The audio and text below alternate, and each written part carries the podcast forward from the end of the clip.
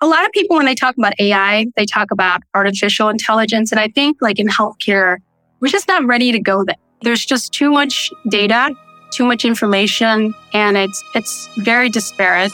You're not very well understood.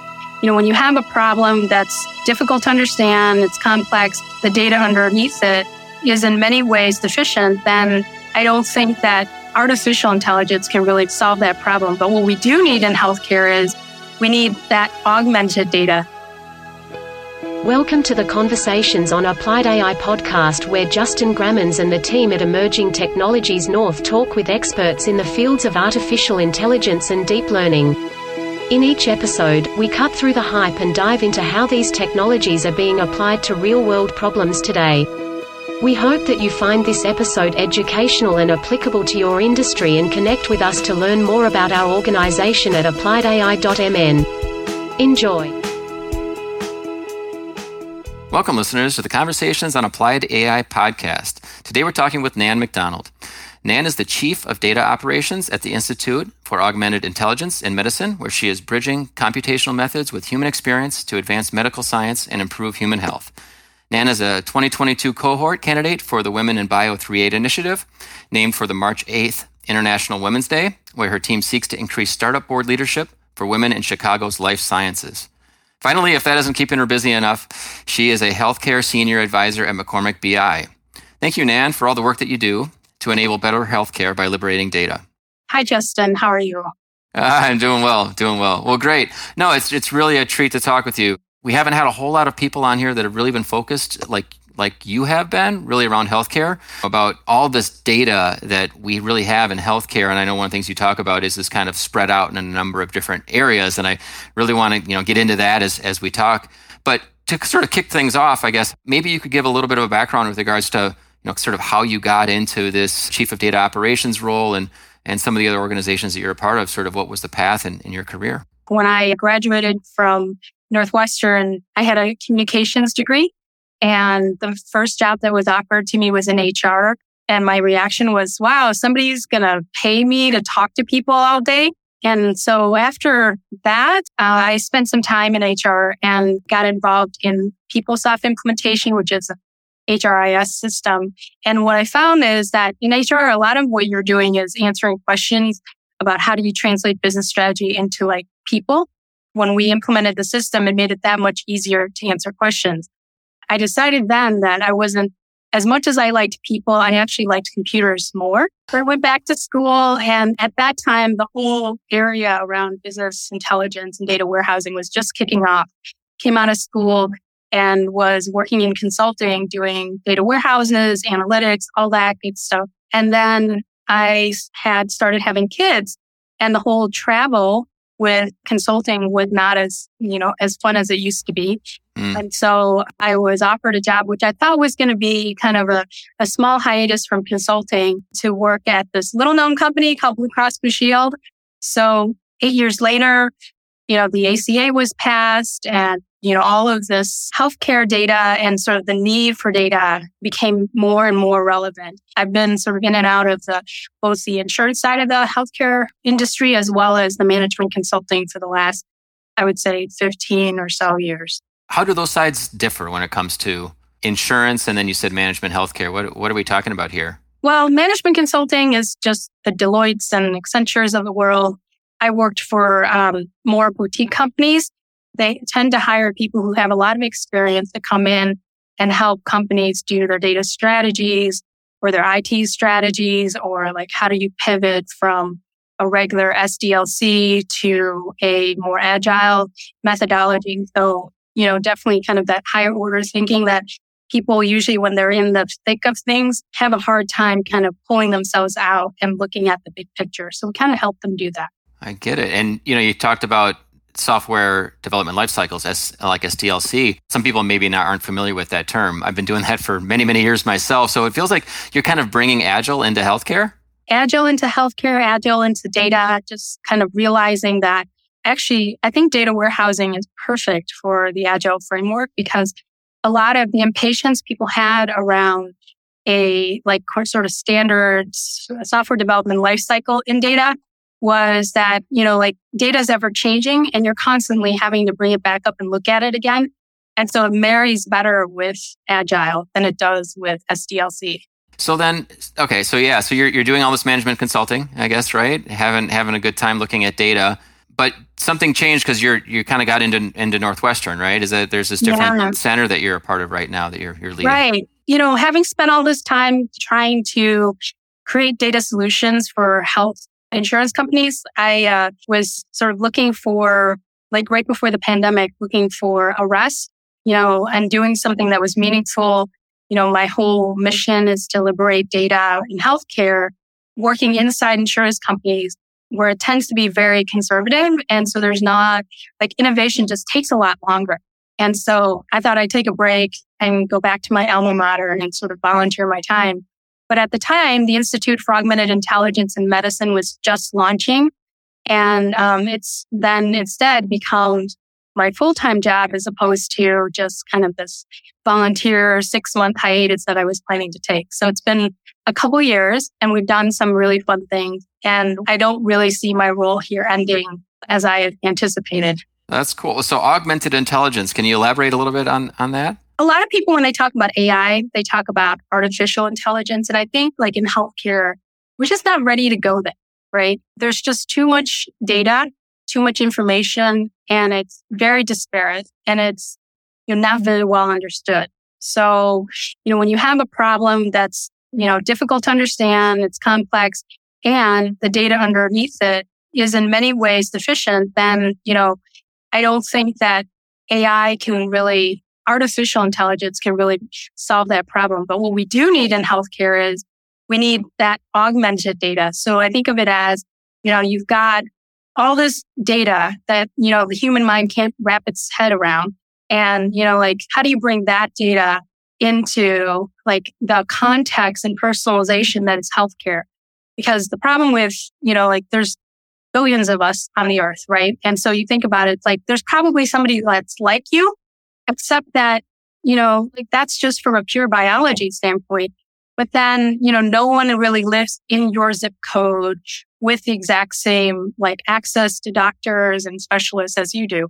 So when you think about augmented intelligence, it's bringing those two things together, like the technology and the, the data and the A I that can actually help inform humans to make decisions. So augmenting their decision making.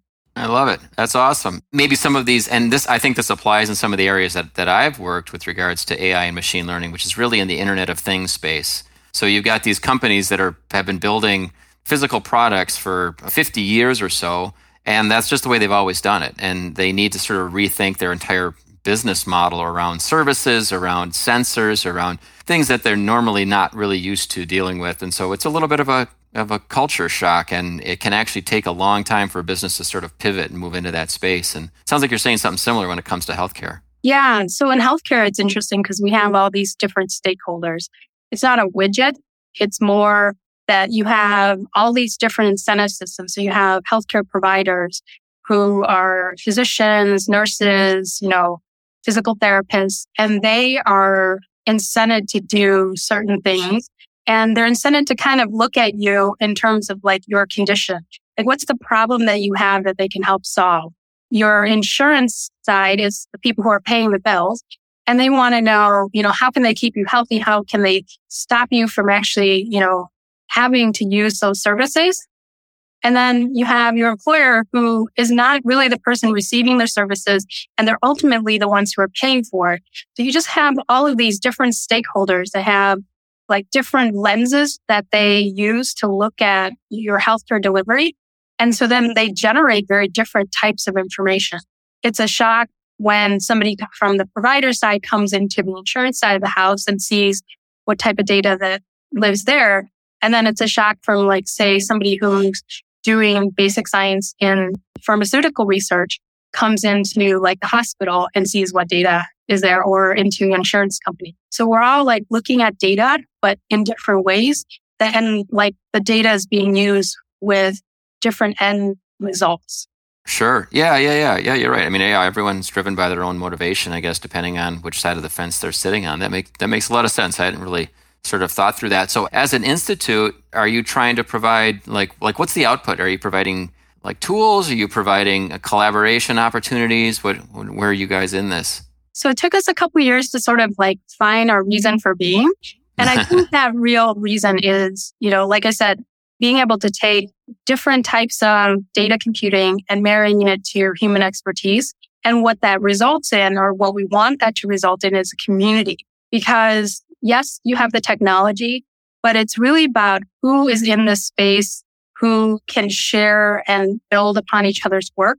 So we've got a couple of things that we've done. One is we have this Third Coast Augmented Intelligence for Health Goal, which is incentivizing student teams to come in and come up with solutions for, you know, health disparity using healthcare data. And that's a six-month long competition in which we're nurturing these student teams through and kind of showing them things around, you know, healthcare data bias and ethics and cybersecurity, all these things that I wish I'd known when I was just starting in this space. Yeah. And we want to provide for the student as they're starting out. And then this other aspect of what we're trying to build up is we want to create a health data gymnasium, which marries the people expertise uh, with the data sets that are available in healthcare and the tools. And then, you know, just like the word gymnasium implies, it's a training ground, right? You know, you're probably very skilled in A I, but if I asked you to, you know, write a bunch of algorithms for healthcare, you wouldn't really know, like, what kind of data would you go after? Why would you go after this data versus the other data? So like try, trying to bring in like what I call data Sherpas to help you figure out where best to to point, you know, your technology at. That's sort of uh, the role of the gymnasium, is to be that bridge builder. That's exciting. That's that's really, really cool. So I guess what are some some examples? I know I think when you and I sort of talked talked offline, I think you were talking about ethics, I guess, like specifically. There were some examples I know that it was like, wow, I hadn't even thought about it that way.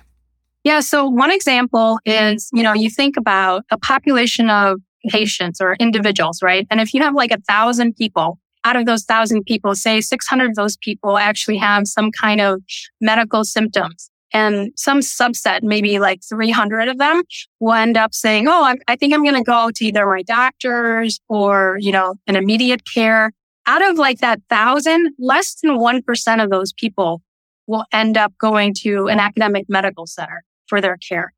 And, you know, like the, the perspective that I want people to think about is that's where we're collecting the data for clinical studies. In twenty twenty, there was a JAMA article, the Journal of the American Medical Association. They basically said that, you know, out of all of these algorithms, that clinical algorithms that we use, most of those were taking place in like the East or the West Coast. I think it was like thirty-four states were not even represented. So wow. States like Mississippi, Louisiana, Alabama, states where you think about where is the health disparity, is in those very states. And yet we're creating these algorithms based on data that's not even in those states. That's crazy. Yeah, you're only looking at pretty much the half of the data, or it sounds like a very, very different weighted version, you know, of it. Yeah. So people that live in those states aren't even being represented in any of these situations. Well, and it's not intentional, right? You know, a lot of times what happens in the bias is that people get access to data and they are answering a question and they go and get data that's easy to get. They're not necessarily even thinking, oh, well, you know, like, where's that data being collected? You know, is it being collected at a medical center? Is that representational of like the people that are actually going to get sick? And so I think that in the last, I would say, ten or so years, I feel like we are trying to be more intentional about where we're collecting data. So there are definitely, there's an Alzheimer's cohort up in Wisconsin where they've intentionally gone out and recruited people who have a family history of Alzheimer's and trying really hard to be broad in who they get data from, not just the people who happen to be coming in the doors of academic medical centers. Yeah. I mean, how can people participate? I know there's, and, and I'll, I'll include these in the liner notes and stuff like that as well, but people want to be a part of the data gymnasium. I know there's, you've got websites and stuff set up, right? We have a website called Health Data Gym. We've got, you know, ways to get in touch with us there. And on that website, we have a small curated list of data sets that we've worked with, which we think are good data sets. Right now, we just have a list of tools, but eventually we will have sort of a sandbox space to allow people to play with the data. That's interesting. Yeah. So if, if people, are you, you're obviously looking for other people to contribute data as well? Are you trying to create just an overall repository here? Is that kind of what your vision is in the coming years? We want people to provide data that's realistic, but that, you know, other people can play with. And, you know, eventually there'll be some data that's behind a firewall that researchers can get access to. But our first mission is to try to get it out there from an educational perspective, because frankly, most of uh, the people that are working in this data field, like myself, we kind of fell into this space. It wasn't intentional. And so my bigger picture for where the Institute needs to go is to eventually create this Health Data Gymnasium and then reach out to groups like, you know, that are historically underrepresented as well as underprivileged. And, you know, create a natural progression for them to get into working in the health data field. Because I don't know about you, but everybody I know who is working in data today, they have like a PhD and ten to fifteen years of healthcare experience. And I always ask people, I'm like, who do you think has a PhD and ten to fifteen years of healthcare experience, right? They're definitely not diverse. I mean, as much as I love working with them, the reason why they are that way is because right now, everything that we do in healthcare data and A I is so bespoke. We haven't yet created what I would call like the open source of healthcare data yet. Why do you think that is? I guess are are people afraid to share it? Is are there regulations and stuff around it?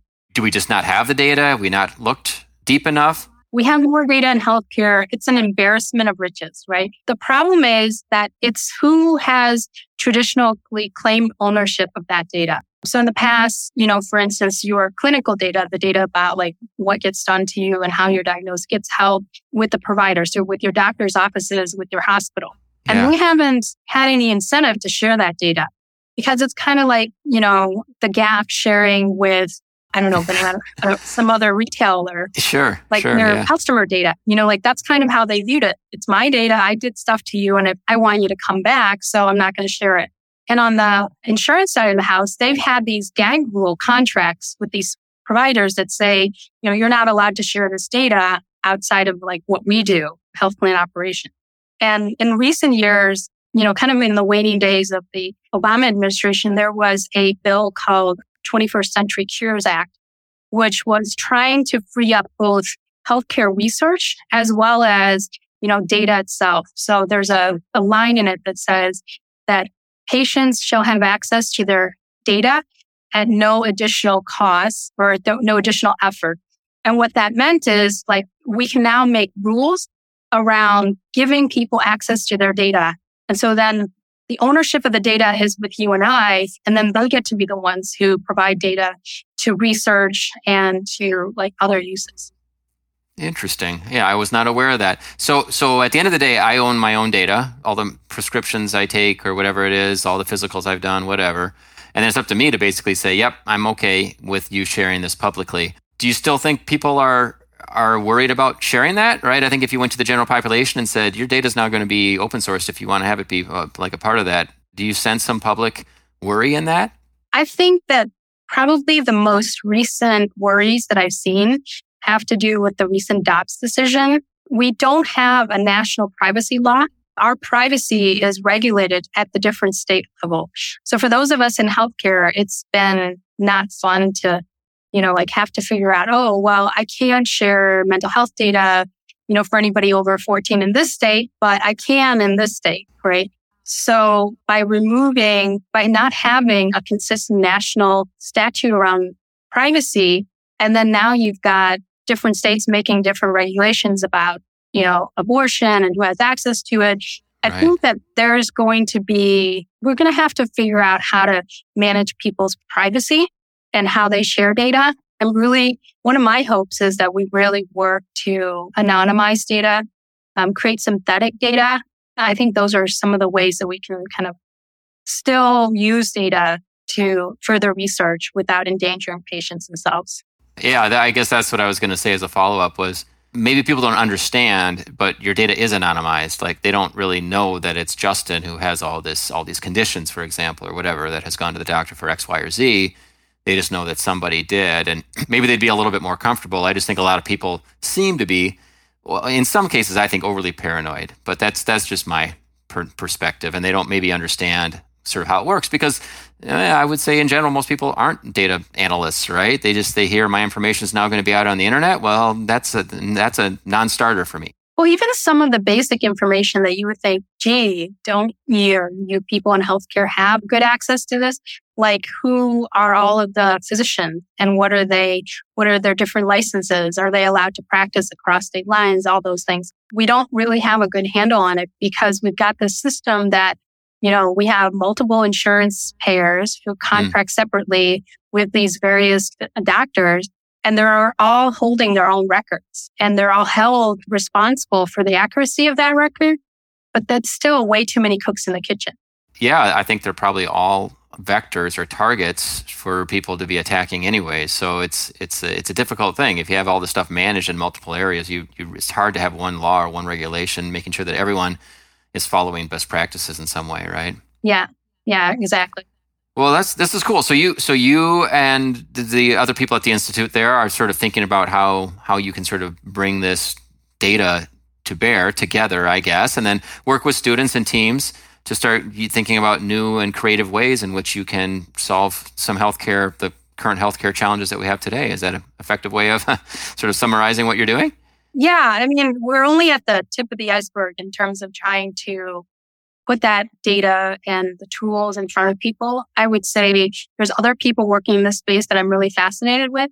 So there's people working around like machine intelligence safety, for instance. We have a new institute that was just created at Northwestern, like in a broader sense about, gee, like as we figure out machine intelligence, how do we make it safe? I think that that's fascinating, right? Like just kind of think about this idea of like people not wanting to share data. What if they didn't have to? What if you had a, you know, multi-party computing where you don't have to share your data, but you share your results, and that those queries can cross different platforms and you can still do research, but you're not exposing that data by moving it across uh, different organizations. Feels like maybe there's some blockchain. There could be some blockchain applications as there as you were sort of talking through that. That's what kind of popped in my head. Yeah, I think blockchain would be a great application to use for for consent. I think a lot about, you know, there are situations in which you want to be able to a- allow different parties to know who has, who should have access to your data. But, you know, there are other times when you want to be able to immediately release that access, say a divorce situation, for instance. You know, one minute somebody is, you know, your emergency contact, and the next minute it's the last person you want anybody to call, right? Right. I don't think blockchain is going to solve everything. I think originally when blockchain came out, we talked about it as, hey, let's put the entire electronic health record on blockchain. Well, that's a lot of data. Blockchain is like, is really expensive in terms of processing and compute. So we don't necessarily want to do that, but I think it's, it's right for something like consent. Yeah. Yeah, for sure. For sure. And just the whole idea of a distributed computing model in some ways that, you know, there isn't, there is not one, one general central organizer that holds all that information, right? That's sort of the beauty of it, I guess, is that it's sort of spread within the network. Yeah. And there's a lot of distrust across the healthcare spectrum. And so that's kind of the other problem, I think, that blockchain is trying to solve for is these computable contracts of, you know, parties that don't necessarily trust each other, but still have to work together. Sure, for sure. Yeah. I, I want to work with you, but stay at arm's length, right? What is the day in life for you, I guess, as you're working with, with this organization? Well, so my role is generally on the side of talking to people like you, finding, you know, that network of folks who are working in this space, companies, sometimes they're startup companies, sometimes they're companies that are looking to innovate, and trying to essentially be the matchmaker between people who have a problem that they need to be solved and people who have the resources to solve that problem. At the end of the day, you know, like I joke a lot that I do a lot of hustling. So I also do a lot of fundraising for the Institute as well. And just, you know, it's really about community building, which I know you know a lot about. No, I love it. I love it. Yeah, no, we can't make an impact on the world alone, right? It, it really does take a village, I think. And the best ideas come when you collaborate, work work with a bunch of different people, generate sort of a one plus one equals three scenario. Are you guys publicly funded, or are you funded through grants, or how, how does that work? We are funded by Feinberg School of Medicine at Northwestern University. And we kind of, you know, when it was launched, we had initial funding for like the first three years to say, see if we can make something of ourselves. And so we're kind of into year three now. And it looks like we're going to, we've definitely made a name for ourselves. And, you know, we're going to get, be getting some faculty members as well, and just trying to create a bigger footprint at Northwestern. That's cool. You probably think back, wow, you know, two years ago, I'd never really thought I would have been doing this, right? Like I said, I thought I was going to do sort of this volunteer thing for about six months. So come a, a long way from there. Yeah, that's a great story. It's a great story. So one of the things I do like to talk to people about that have kind of, you know, gotten to a certain point in their career, sort of have a chance to look back and see how they got to where where they are at. I mean, what sort of advice would you give anybody maybe wanting to break into this into this space, or coming out of school and kind of has a little bit of an interest in this? Where where do you think they should probably go? You know, the problem with where I am is that most people I know, either they're physicians who are practicing or doing research and go, wow, there must be a better way to do this. Or they're on the insurance side, say they're like a statistician, and they say, well, you know, like there's there's a wider world beyond this than just in the health insurance space, for instance. So there aren't really programs that I know of, but there are professional organizations that kind of feed into it. And so, you know, A H I P, which is the America's Health Insurance Plans, has a bunch of educational material that I think is really good. If you're interested in the insurance side of things, there's American College of Health Executives that also has a lot of this curriculum around the healthcare system. And then there's HIMSS, which is, you know, another organization. Their conference, if you get a chance to go, it's probably, it's huge. You know, every year, it used to be at McCormick Place in Chicago, and then it grew too big for that. And now it's, I think, either Orlando or Vegas. Everybody who works in the space shows up there some at some point. Also, O N C and C M S. O N C is the Office of the National Coordinator for Health Information Technology, that's out of the government, and C M S is the Center for Medicare and Medicaid Services. And so I think there's a lot of places where this information resides, but there's really no great framework for people to get into the space yet, which is what the Health Data Gymnasium is trying to solve. We want to create a bunch of materials for people, whether it's links to other sites or material that we create that help them to get into different levels of healthcare data. Wow, this is this is great. It's great. I know, you know, having you reach out, I guess, and and I, yeah, I would say a participate in these in these conferences is great. I want to get you to attend one of our Applied A I conferences and, and speak there, but even just one of our meetups too, you know, as well. We we meet the first Thursday of the month. And so I know you and I are kind of working on a schedule to get you to sort of present and talk there. You know, are, are there any other topics or things that maybe I didn't cover that you'd like to share, I guess, with the with the listeners? We sort of touched upon it, but I want to be a little bit more explicit in that for a long time, people haven't had ready access to their own healthcare data.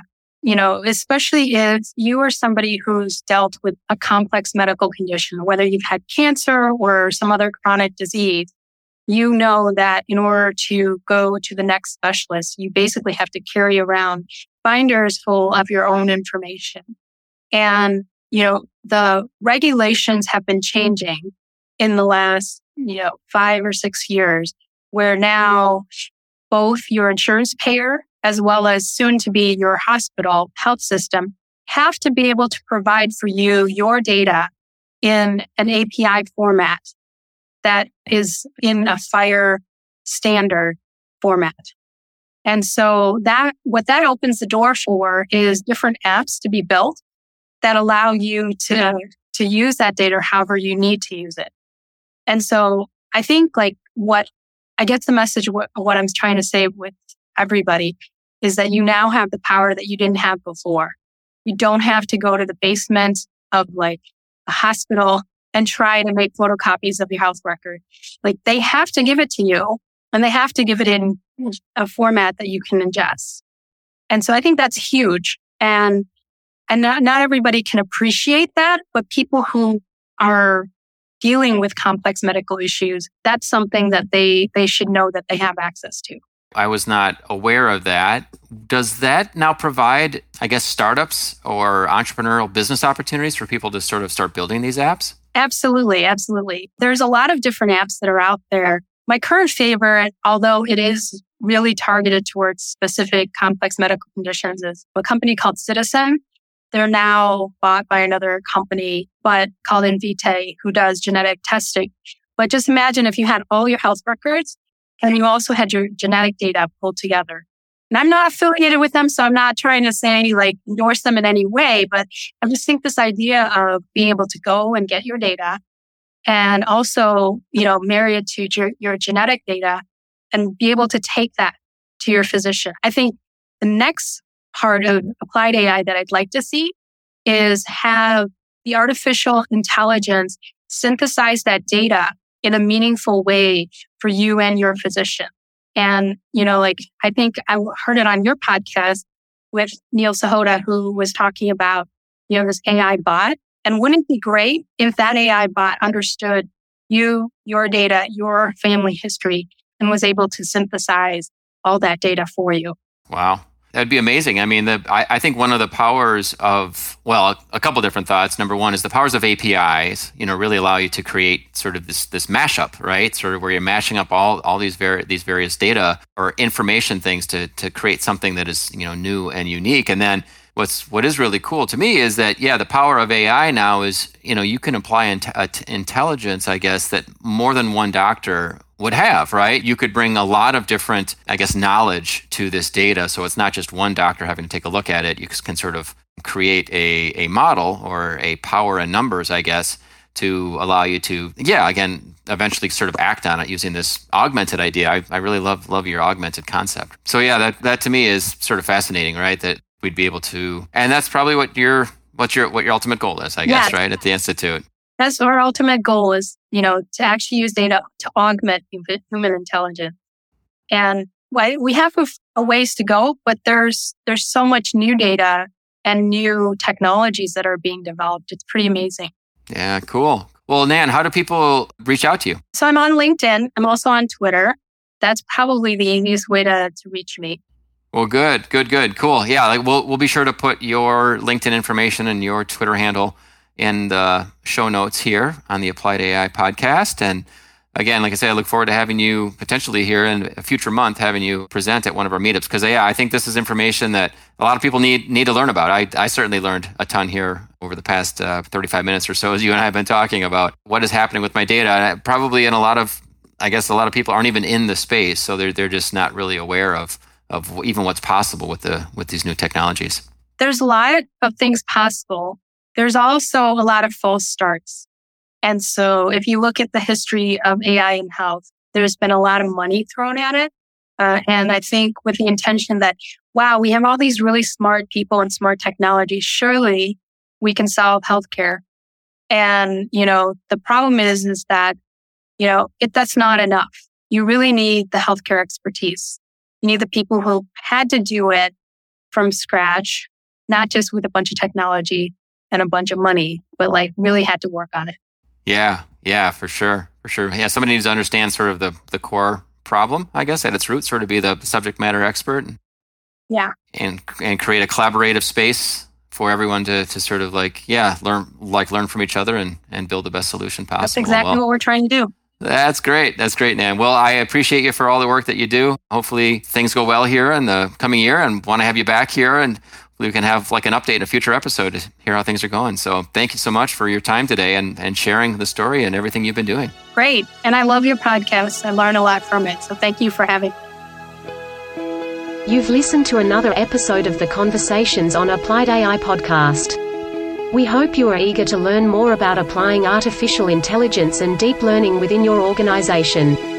You can visit us at applied A I dot m n to keep up to date on our events and connect with our amazing community. Please don't hesitate to reach out to Justin at applied A I dot m n if you are interested in participating in a future episode. Thank you for listening.